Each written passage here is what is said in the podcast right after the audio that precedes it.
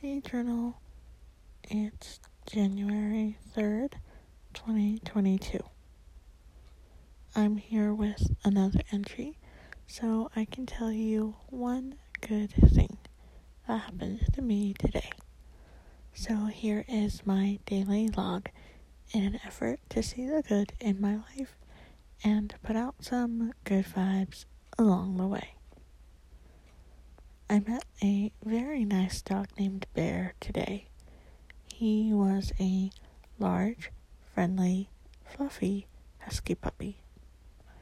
Talk to you next time.